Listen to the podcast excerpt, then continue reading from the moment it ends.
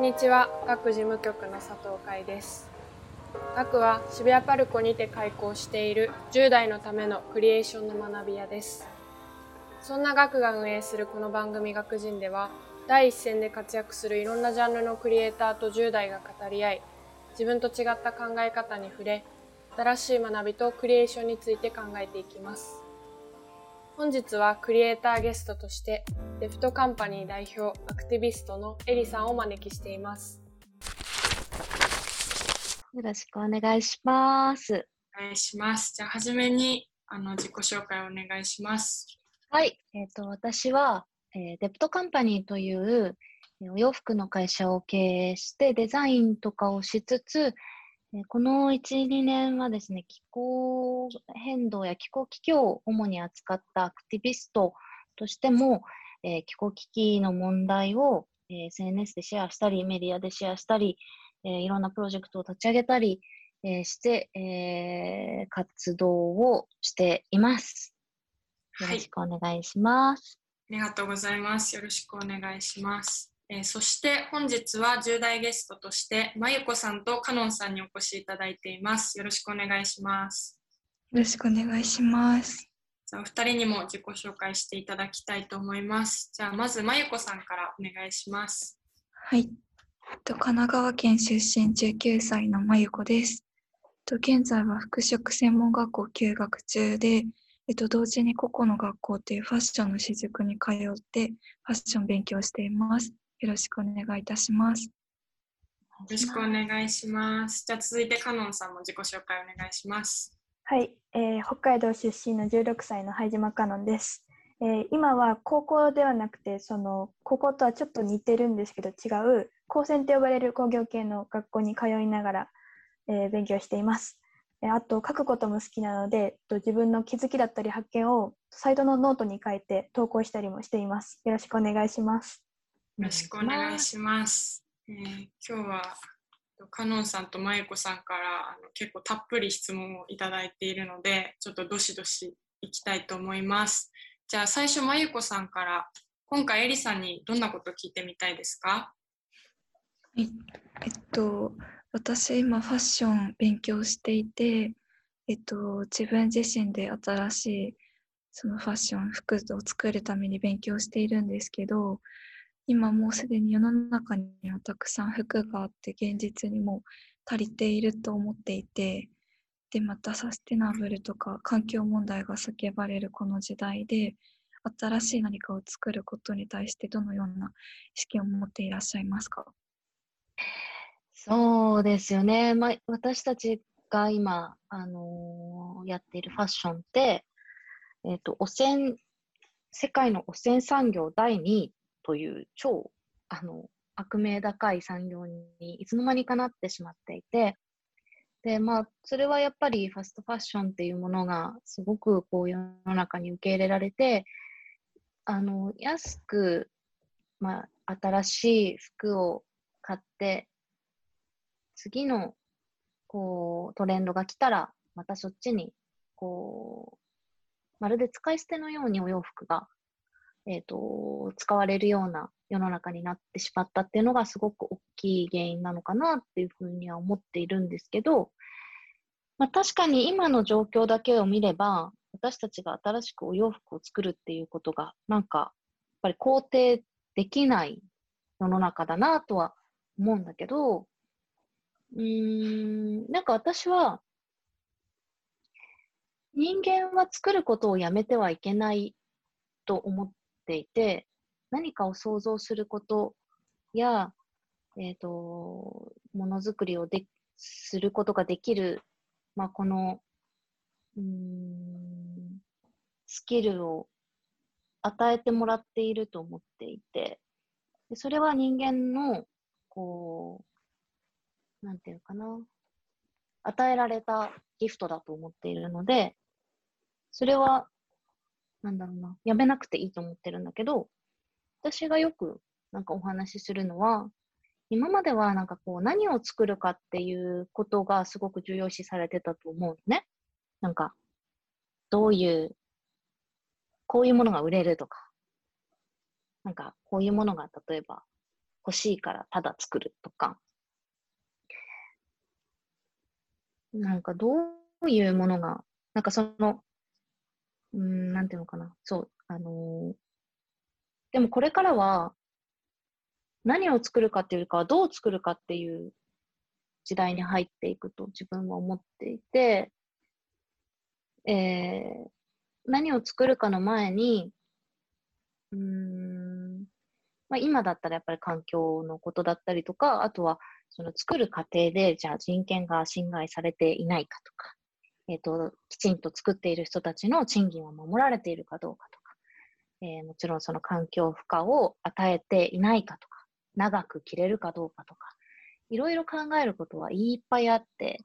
そのいっぱい考えなきゃいけないこと全部無視して、なんか人間のエゴだったりとか、お金のためだったりとか、企業のためだったりとか、そういったものを中心にものづくりをしていってしまっていたので、何を作るかっていうよりかは、どう作っていくかっていうことを考えれば、ものづくりってやめる必要ないのかなと思っているのね。で、えっ、と、お洋服の作り方も、今までの作り方だと新しい材料を投入して、作いかに安く作って、いかにいっぱい作ってで、それを、なんだろう。人が来た後のこととか、捨てた後のこととか全然考えないで、まあ、作ってたわけだよね。だから、そのお洋服が生まれて、ゆりかごから墓場までって言葉で表現されるんだけど、生まれてから死んじゃうまでをきちんと作る側が責任を持って考えられるかどうかっていう時代が来ると思っているのね。だからお洋服作って売ったら終わりっていう時代だったけど、どう作るか。で、その着た後に、じゃあそれが自然に帰るんですか？とか、洗った時に海を汚さないですか？とか、その買ってもらった後のこともきちんと作る人が責任を持つ時代だと思うので、そういう意味では、新しいクリエーションがそこに生まれるって私は思ってて、今までだってそこにクリエイティビティ求められてなかった、から。新しくこれからものづくりする人っていうのは、その、まあ、その地球環境っていうか、まあ、地球にいっぱい動物が住んでて、私たち人間もその動物の一つで、なんか今まですごい人間が王様みたいな感じで、やっぱり生きてきちゃって、なんか他の動物たちを従えているかのような振る舞いで、こう生きてきちゃったけど、でも私たちはそうじゃなくて、自然界のほんの小さな一部なんだよね。だからなんかそういう地球に暮らさせてもらってるっていう気持ちで、地球を汚さない、地球を汚さないでものづくりをできるかどうかっていうところに整合性がある、えーものづくりやクリエーションができるかどうかっていうところが、これからのクリエイターの人、若い人たちに求められることなのかなと思うので、その舞子ちゃんのあのご質問だと、うーん、服を作ることは全然できるし、今までの人ができなかった服作りやものづくりっていうことを考えられる立場にいる、タイミングにいると思うので、今まで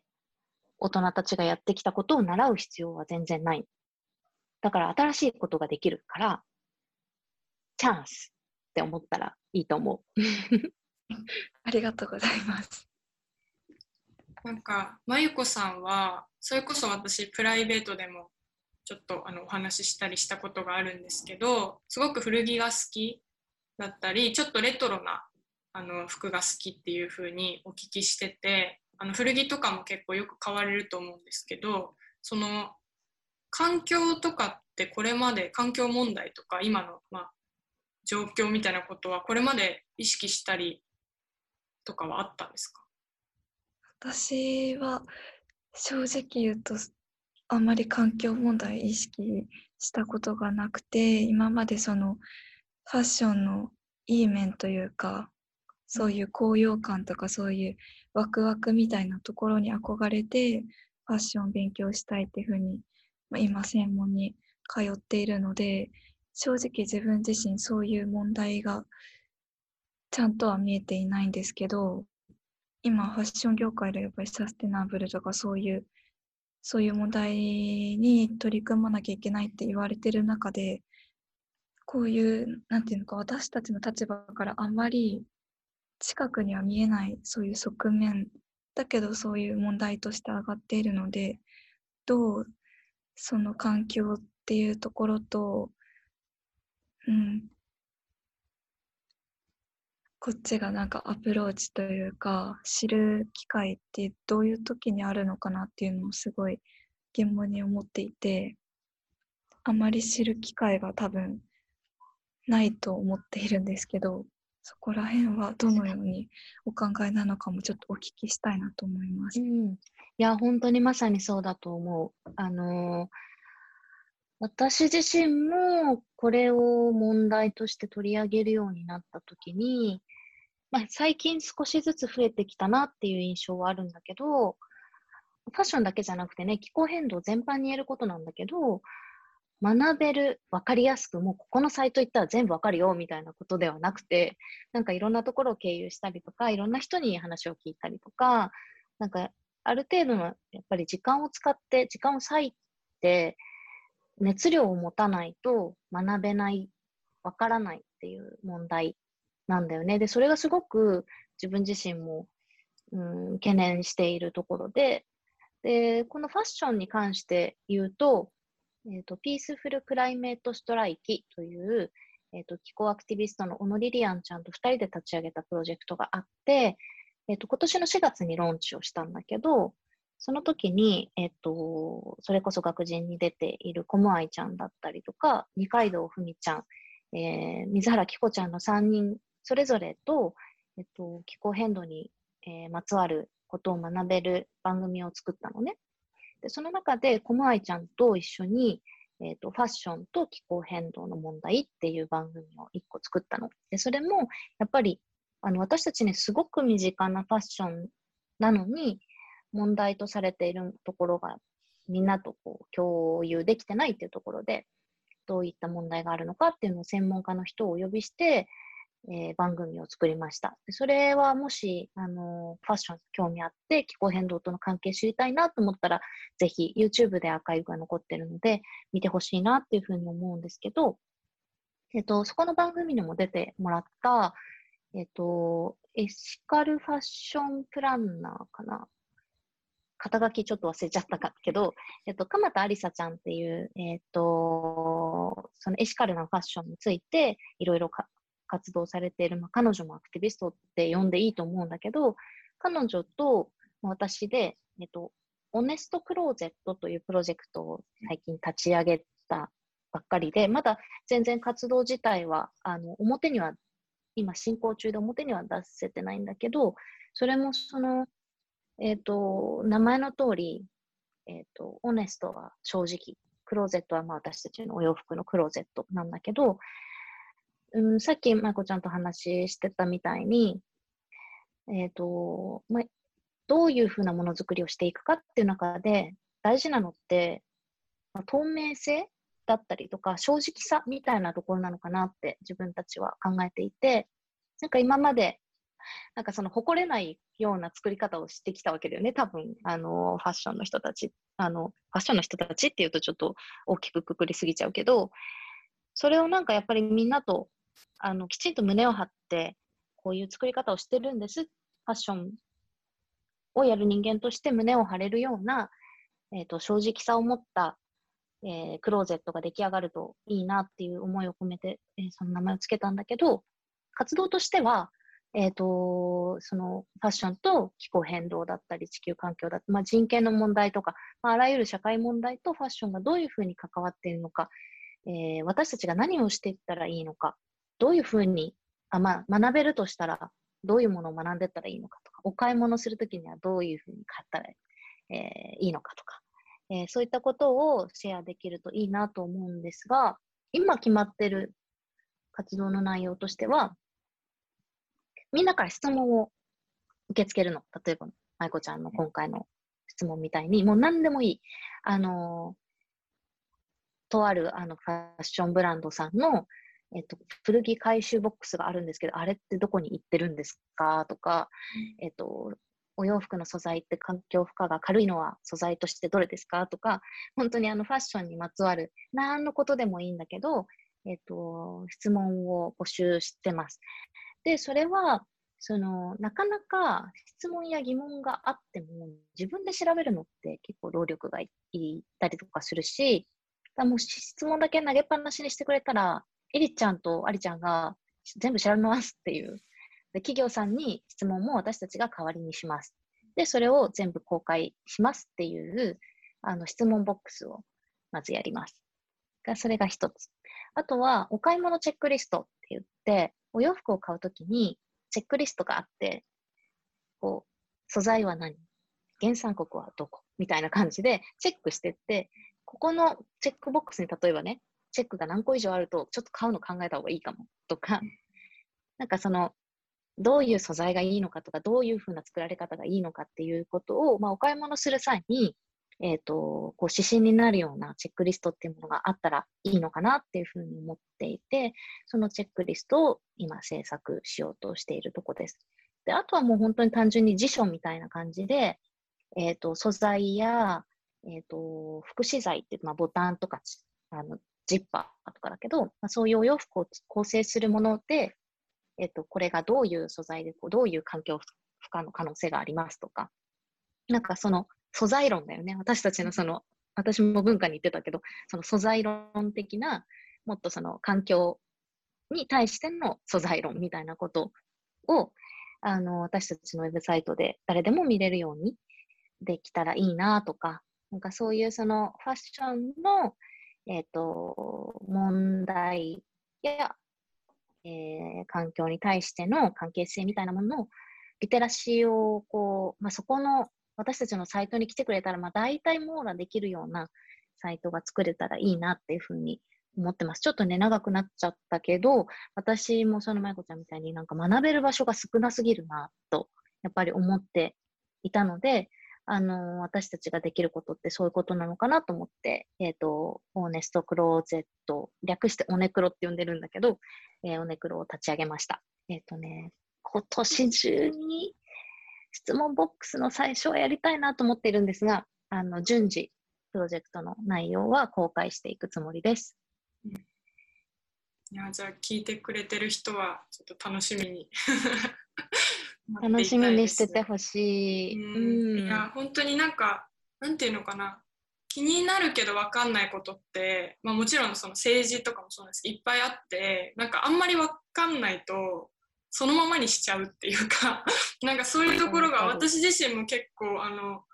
心当たりのあるところがいろいろあってだからそういうのがこう開けていくとなんか服買う時でもちょっと頭の片隅にあるとやっぱ全然違いますよね。うん、本当そうだよね。楽しみです。ありがとうございます。ちなみにカノンさんは、えっとまあ、私とまゆこさん割と東京付近で、エリさんもそうだと思うんですけど、あの生きているんですけど、カノンさんはまた違った、ね、環境とか場所で暮らしていらっしゃると思うんですけど、その環境について何かあなんか生活の中で感じることとか自分が思うことってありますかそうですね。えっと、私は北海道の網走市っていう出身なんですけど、結構自然が豊かな町で、知床に近いような、ちょっと知床から、知床から1時間ぐらいの場所にあって、普通に野生動物とかがそこら辺歩いてるような ところなんですけど、やっぱり、なんだろう、今私は旭川って北海道でも2番目に都会な場所にで寮生活をしてるんですけど、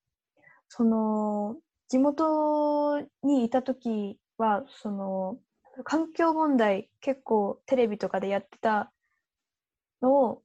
見てるっていうよりかは実際に感じることの方が多くてその川が汚くなって魚が釣れないとか例えば、えー、っと友達の親が漁師とこ漁師の子供がとても多かったので同級生に。なんか最近魚釣れないんだよねとかなんか酒がとかいう話も小学校とかでも流れるぐらいのそれぐらいあと流氷が見れないとか環境問題はすごく身近に感じていたのかなとは思います。へえそうか。それ小学校の時からってすごいよね。なかなかやっぱり都会に住んでるとね、なんか今年の夏は暑いなぐらいだったりとか、台風が多いなとかだから、そうやって身近で感じられる方がより危機感っていうのはいい意味で持てるよね、きっと。そうですね。うーん。なるほど、なるほど。じゃあ、ちょっとまゆこさん、次の質問いきましょうか。すいません。はい。えっと、エリさんはファッションだけでなくカフェのプロデュースとかアクティビストとしていろいろ活躍されてると思うんですけど普段どんなモチベーションで活動したりしているのか共通する目的はありますか？うーん。モチベーションとしては、なんか変化があったかなって自分の中では思っていて、今まではそのそれこそ自分のファッションブランドだったりとか、まあ、ものづくりだったりとか、クリエーションで、自分がさっき言ったみたいに何を作るかとか、どういったものを見たいか、自分が。っていう、その自分自身の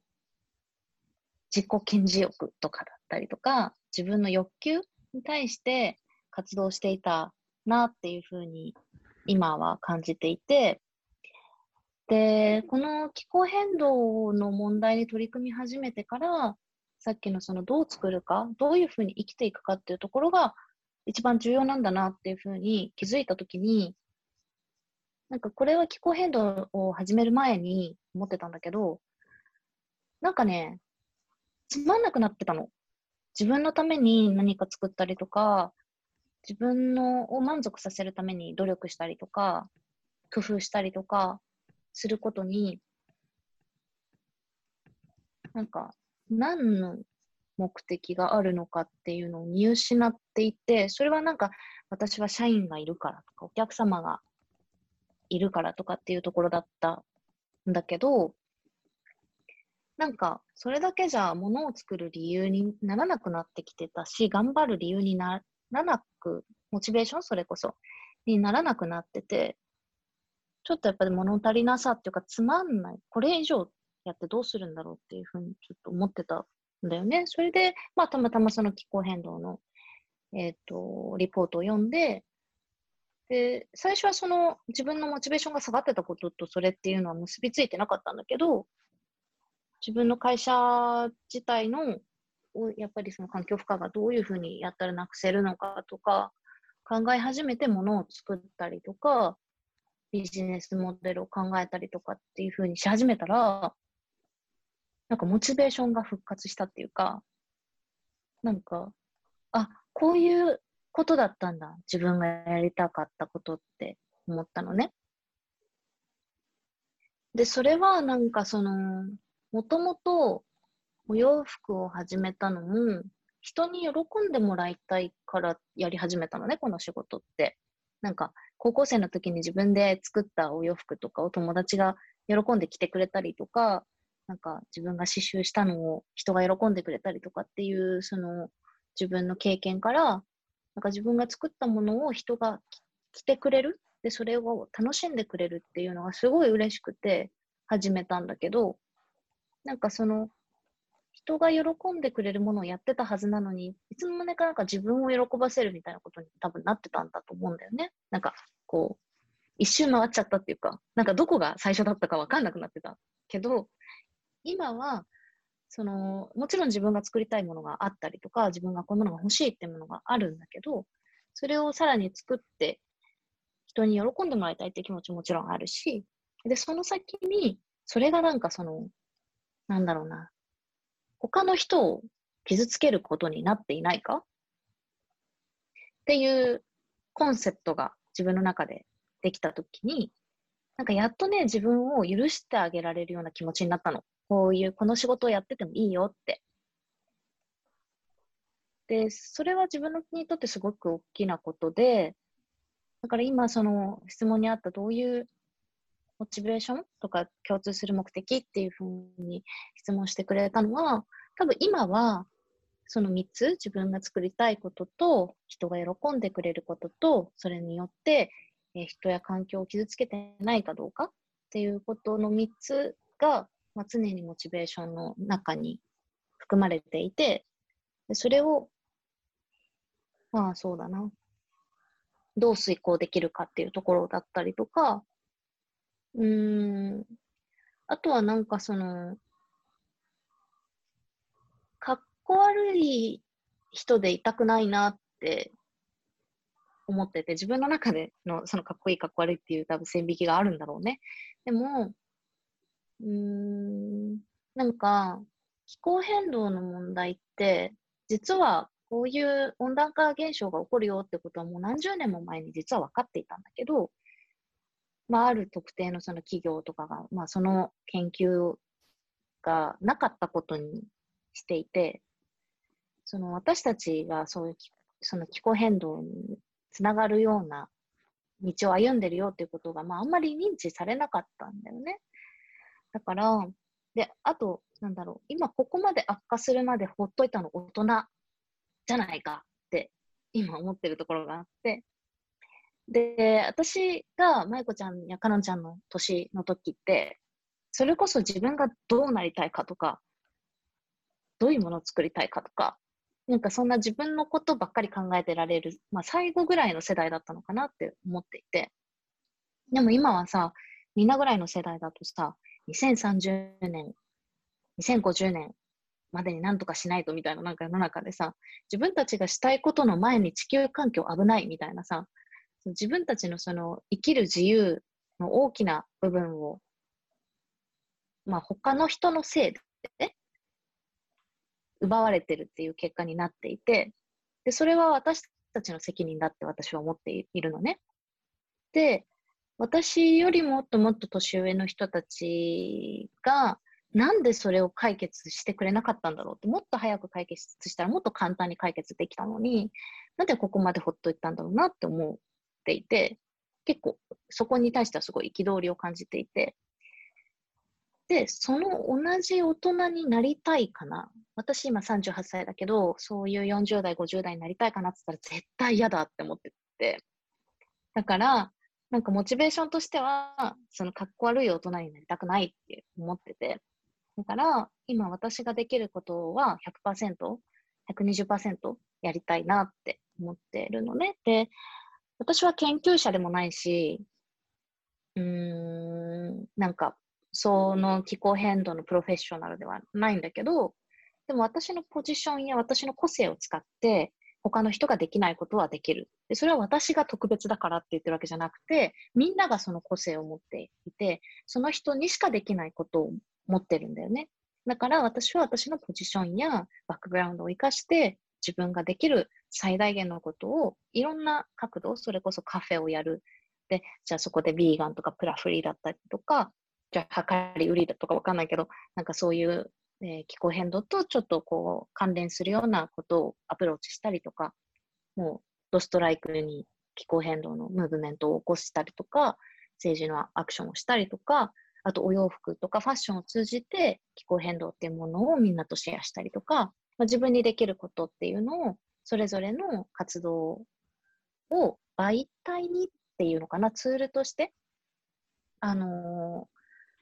そうね、だから目的としては多分一つ、今は一つになっていて、いろんな活動をやってる。だから、鉛筆を持つとか、今日は油性ペンを持つとか、筆を持つとか、パステルを持つみたいな感じで、いろんな種類のお仕事をしてるっていう感じ。でも動かす手を、手と心は一緒って感じかな。うんありがとうございます。なんかそれはやっぱりお仕事をしていく上でいろんなその媒体を選べる選べるというかチョイスしながらやって学生時代の時はその今みたいないろいろなことをに挑戦するっていうそういう未来は想像していなかったっていう感じなんですか？今のこのアクティビストとして活動するみたいなのは全然考えてなかったうん。予想してなかったな。なんか、たまたまツールとしてファッションをの中にいるけど、私、あのもともと小学校の時からな、なぜかこう絵を描いて生きていくって決めてたの。だから、うんそう。で、小学校の時から高校、だから大学受験の手前まで、某美術大学を受験するために、えっと、ずっと修行をしてたの。えっと、デッサンやり始めて、で、途中から油絵の専攻だったので、私はずっと油を描いていて、で、そこから、えっと、いわゆる現代アートの方に行ったんだけど、で、最終さっきお話ししたみたいに人が喜んでくれるなんか一生懸命油絵でキャンパス描いてもの上に絵を描いてもなんか誰を喜ばせられるかちょっとわかんなくて。でもお洋服だったら絵を描くのと同じようにここに何色を置いてこういうテクスチャーでこういうものを描いてっていうのがお洋服に転化するとどういう糸を使ってどういう生地でどういうデザインで、あのー作ったらいいかって、その、なんていうの、クリエーションの中身はそこまで変わらないんだけど、その先にお洋服としてあって、人が着てくれるっていう目的があって、だいファッションだと思って、それだけ長いこと修行してきたのに、急に辞めちゃったの。辞めたっていうか転校したのね。それで、えっ、と、私は文化服装学院に入ったんだけど、だから、えっ、と、最初、もうそれこそその一番最初はファッション行くとも思ってなかったし、でもそのファッションやり始めた時もたまたまそのツールとしてファッションっていうものを選んだんだけど、自分はまあ、今でもそう、なんかすごいファッションデザイナーなんてもう全く1ミリも思ってなくて、あの、まあ、たまたま作るものの形がなんかお洋服だったっていう感じうんなのね。そう、だから未だに、その、こうアートディレクション的な感じで入ったりとか、あの、全体のコンセプト考えるとかでもいいし、本当実際私が手を動かして絵を描いたりとかすることもあるし、なんかその、まあベースになんかただ物を作るっていうマインドがあって、で、まあメインで今お洋服やってるな、ずっとやり続けてるな、気づいたら、みたいな、そんな感じですね。ありがとうございます。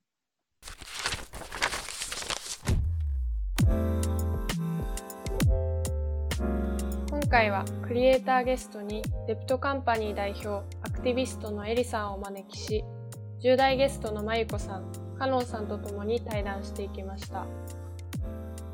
これから何を作るかではなくどのように作るかを考えていく時代。洋服もゆりかごから墓場まで。地球を汚さないを考えながら作り上げる過程に新しいクリエーションが生まれるのではないかな。そんなエリさんの言葉が印象に残りました。私自身環境問題の現状を考えるとものづくりに対して後ろめたさを感じてしまうような感覚もありました。そんな中その両立をまさに体現しているエリさんの言葉をお聞きすることができものづくりに対しても環境問題に対しても自分でも何かできるかもしれないと少し前向きな気持ちになれた対談でした次回11月3日に公開予定の後編ではエリさんの学生時代やこれまでの活動の経緯など10代ゲストの等身大の質問を通して会話がさらに深まっていきます。